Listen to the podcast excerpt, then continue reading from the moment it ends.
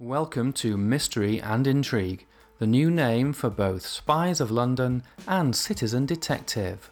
The new name reflects crime, that's mystery, and espionage, that's intrigue, and emphasises that we're all about the riddles and unexplained wrinkles in some of the world's most addictive mysteries.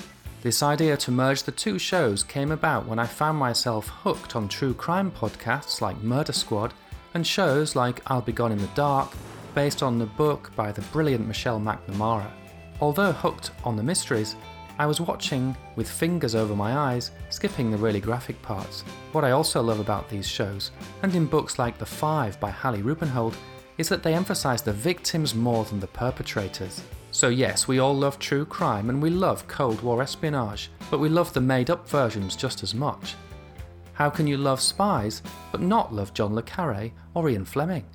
How can you love true crime but detest Sherlock Holmes, Perry Mason, or Cool Lam? You just can't.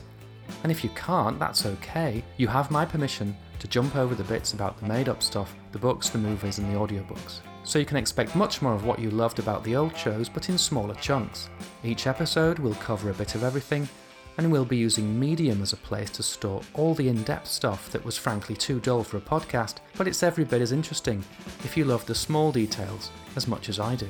Over on Twitter, I've been covering hard case crime quite heavily recently because I love all of their crime fiction, especially Cool and Lam, who are two halves of a private detective agency created by Erle Stanley Gardner, who also created the more famous Perry Mason. Did you know Perry was a gumshoe detective early in his career? These books are unashamedly pulp in that they were written and read fast and made cheaply for the mass market, with garish coloured covers in primary colours. These books are helping me through these strange times, and I can't wait to share a couple of the reviews with you on the podcast. So that's what's coming up for you this winter. I just need to go away and write and produce the episodes.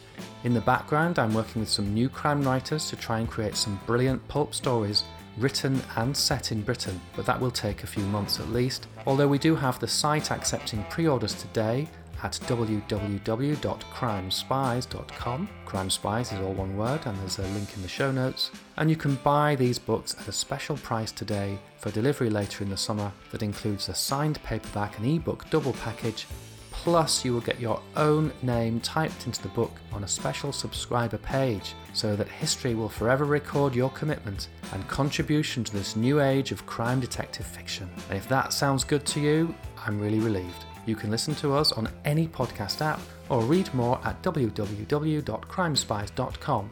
Season 3 is coming soon. Don't miss it.